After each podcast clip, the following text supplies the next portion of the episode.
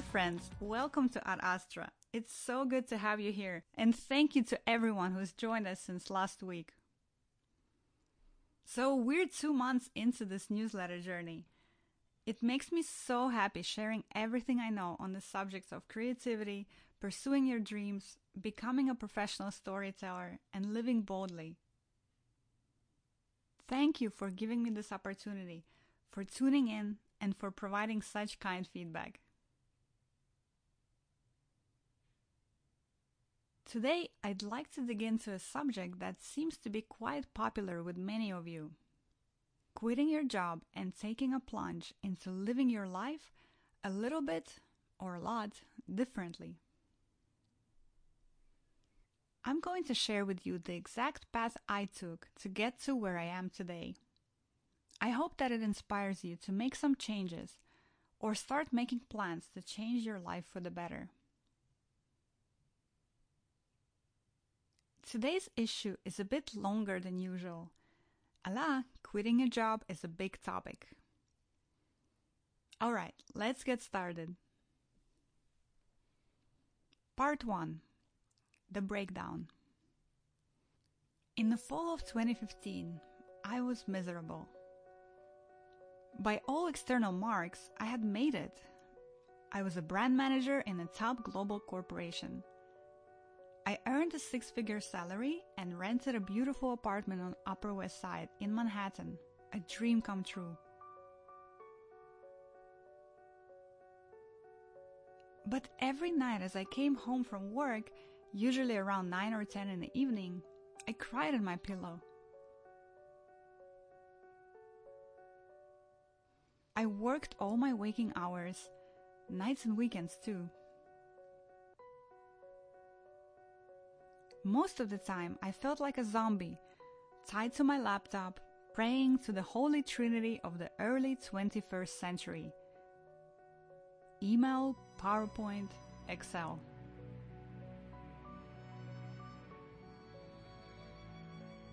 I felt like I had no right to feel bad about my predicament. Yes, many people don't enjoy what they do, but that's why it's called a job, right? And wasn't I living in the best city in the world? And what if all I saw of it was a rush hour subway disaster? And what about all that money I was making, the first in my family to ever do so? I was an immigrant coming from a poor background, and it was especially difficult for me to admit that the summit I've reached with my MBA and a cushy salary and stock options and a nice title turned out to be full of empty words.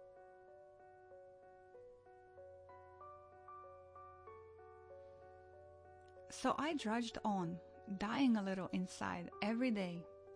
I kept telling myself all the things we tell ourselves to get through our work week.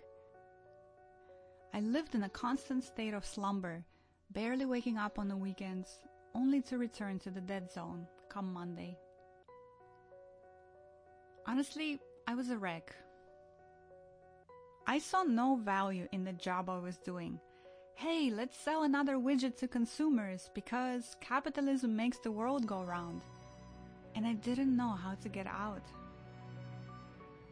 Worse, days turned into weeks, weeks turned into years, and a sinking feeling was filling me up with cold sweat. This could be it this could be my life. The status quo would probably go on forever, but the absurdity of it finally got to me. I started having issues with my back, no longer able to sit at my desk in the office. My body was smarter than I was, and it began giving me signs that something had to change.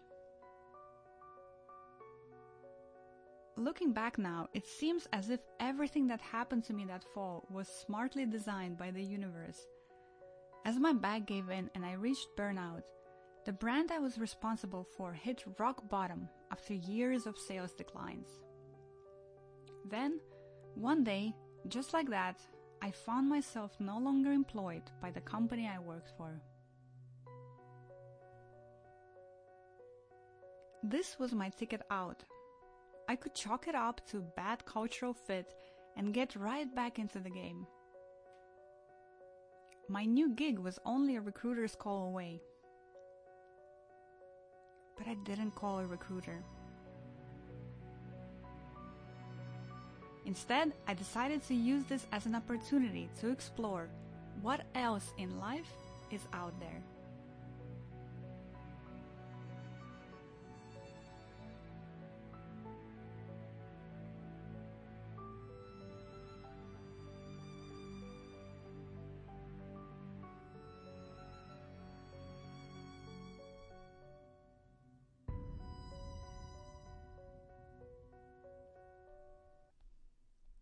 Here are some insights for you to think about.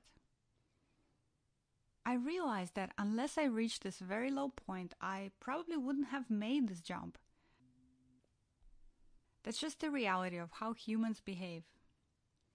We avoid risk at all costs, even if the safer status quo is really bad for us. What can you do with this knowledge? First, don't wait till you reach a low point if you have any inklings telling you that your current job or the way you're living is not working for you, start looking for ways to explore other modes of living and working while keeping your day job. For example, see if you can arrange a sabbatical at your company before you reach the point where drastic measures are needed. Second, you need a rainy day fund. There's just no getting around that. You can make this calculation on a napkin right now. How much money do you need each month to A, pay all your bills, and B, have sustenance? Multiply that by 6 or better yet, 12. That's your very minimal rainy day fund. I actually like to call it the screw it all fund. Even if you're living paycheck to paycheck, you can save up for this fund by giving up all but the absolutely necessary expenses. You'd be surprised to see how much all our lattes and Netflix and wine bar outings add up. Making changes in life often amounts to what we're willing to give up in order to reach our vision. If you're not willing to give up your comforts, that's totally fine. It just means that your idea of quitting a job is more of a nice thing to think about rather than an action you truly want to implement.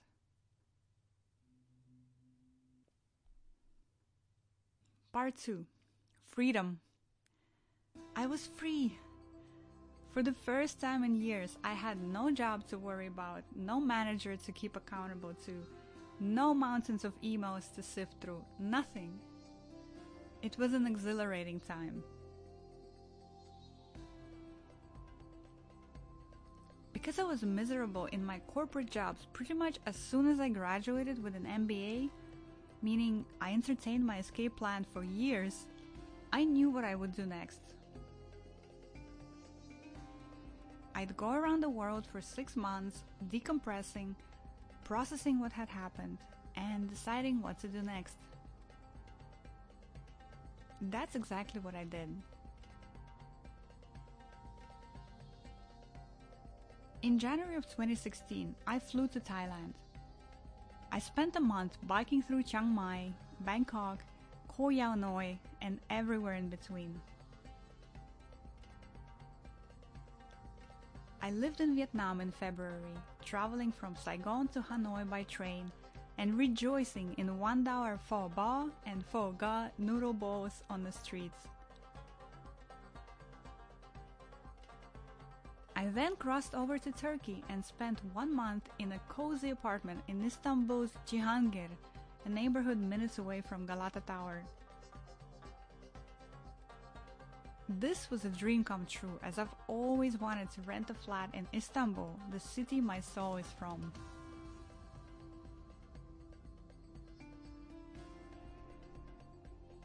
In April, I ate pizza at a small eatery in Rome.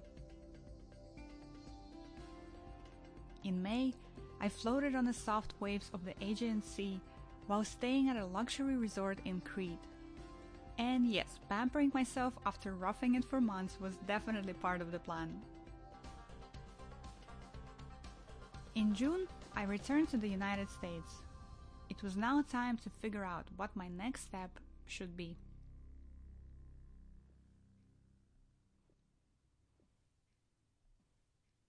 Here are some insights for you. The freedom phase should take as long as you and your screw it all fund would allow. My original goal with this phase was to figure out what I should do next. I learned instead that my first priority should be recuperation. For these six months, I didn't do anything but travel, eat, sleep, swim, explore, relax, repeat. I felt guilty about it at first, but after a while, I got used to it. I also realized that this period was necessary for me to recharge my batteries. Try selecting places where your resources would go the farthest. That was partly why my route took me to Southeast Asia and Turkey, for example. I spent very little on food and accommodations for most of my six month trip. It is possible to do this without breaking the bank.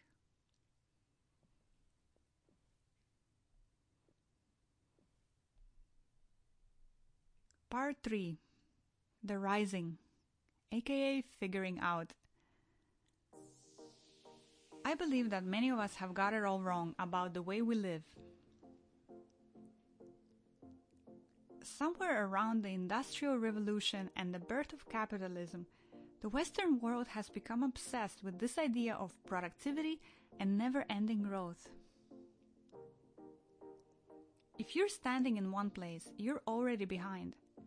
If you're not working or putting in 80 hour weeks, you're failing. If you're not doing anything, you're not worth anything. Even saying these lines right now gives me anxiety. Whose idea was it that this is a path toward a good life? The biggest benefit of my six month freedom trip was a quiet realization that a different way to live is possible. I started doubting all the concepts societies feed us from an early age. I began the painstaking process of shedding my old systems of thinking. I realized that job security was a myth perpetuated in order to keep society stable. In what sense? Until you're a useful cog in the machine, you're okay. But never mistake that for genuine care. Corporations were not designed for care, they were designed for profit. Just ask me about a friend of mine who loyally served one very large financial corporation for years, only to be forced to uproot his whole life in the US after one bad review. Because he, air quotes, had no champion in the organization. And the corporation would no longer sponsor his US work visa. Our systems teach us to follow the rules, go to this school, get that job, start a family, and then you'll be a functioning and a deserving member of the society. Particularly for women, real stigma still exists on many of these life choices. For centuries, this system has worked well for controlling societies, but it is a recipe for a limited life. Limited in what we can create, because the system doesn't reward the rebels who go outside its boundaries. Upon my return to the US, I knew that what I'm after freedom of working from anywhere, independence, working for myself, entrepreneurship, creative life, freelancing is a difficult road. There aren't many rules, and there isn't a blueprint similar to the one we're giving in our traditional societal structures to follow. I asked myself, Am I ready for this road, or should I come to my senses now and return to corporate? For me, the answer was clear.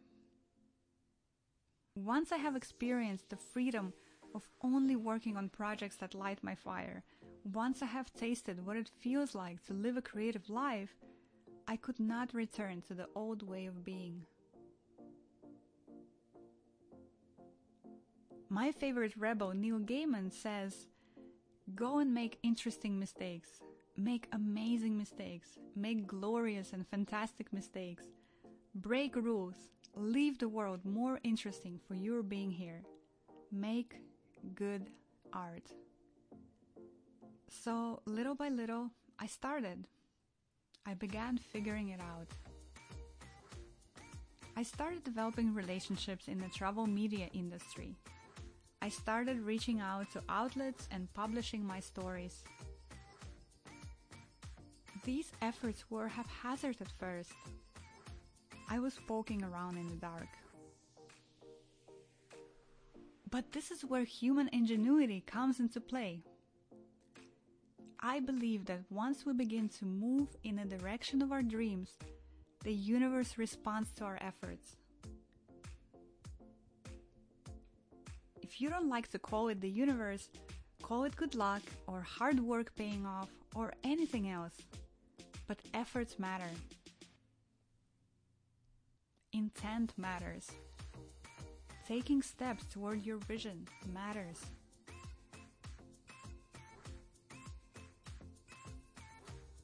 One of my dream magazines, Afar, published my first story about a year after I left corporate.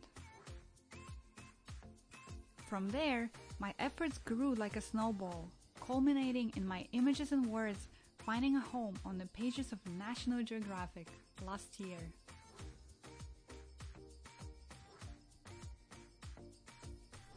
Since I left corporate, I never once regretted my decision. There have been doubts and fears, but never regrets.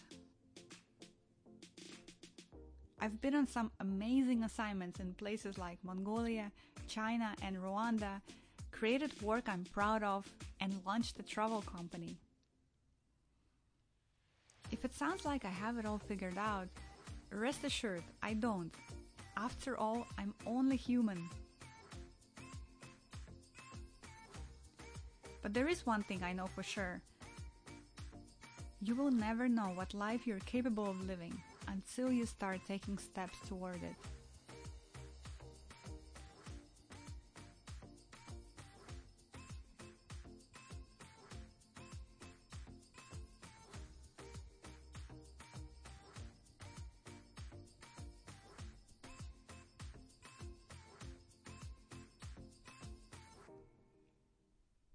Here are some insights for you.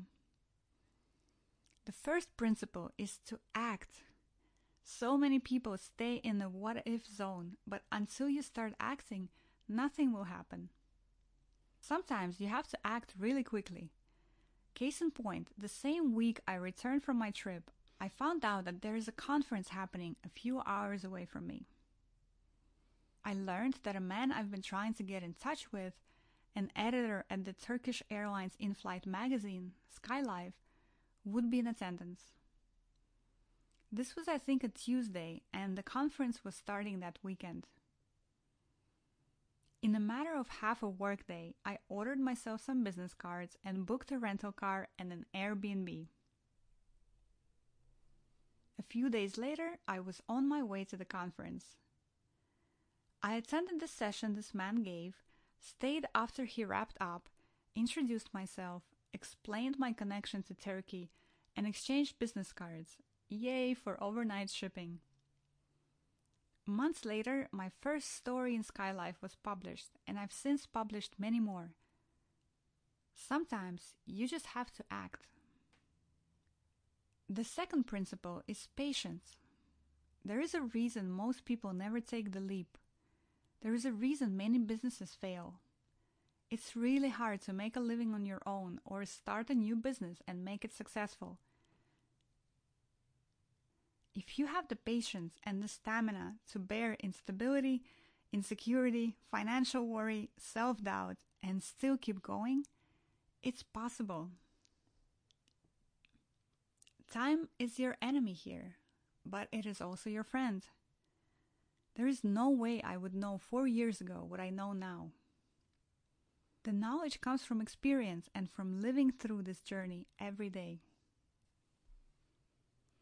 And finally, the principle that is the most important and also the most nebulous is daily work on yourself.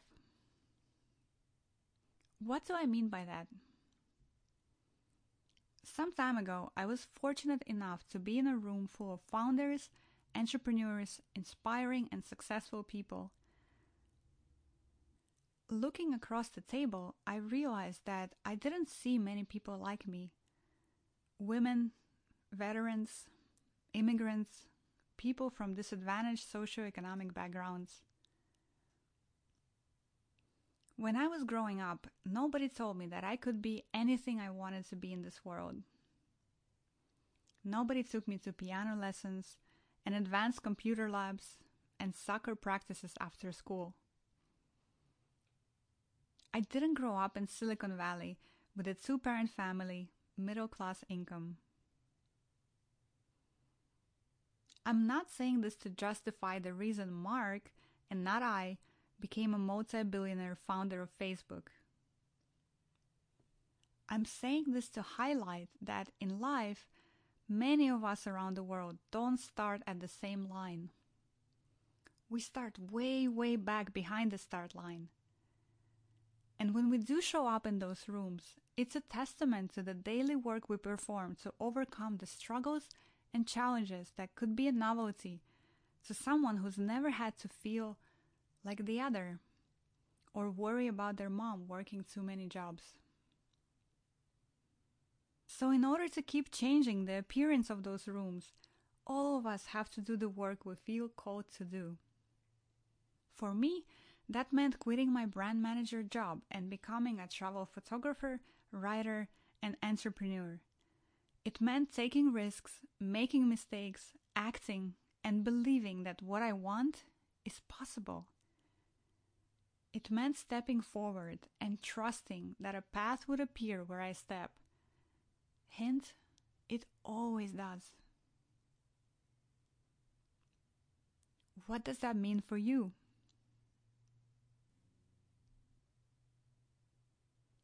Onwards, and thank you for listening.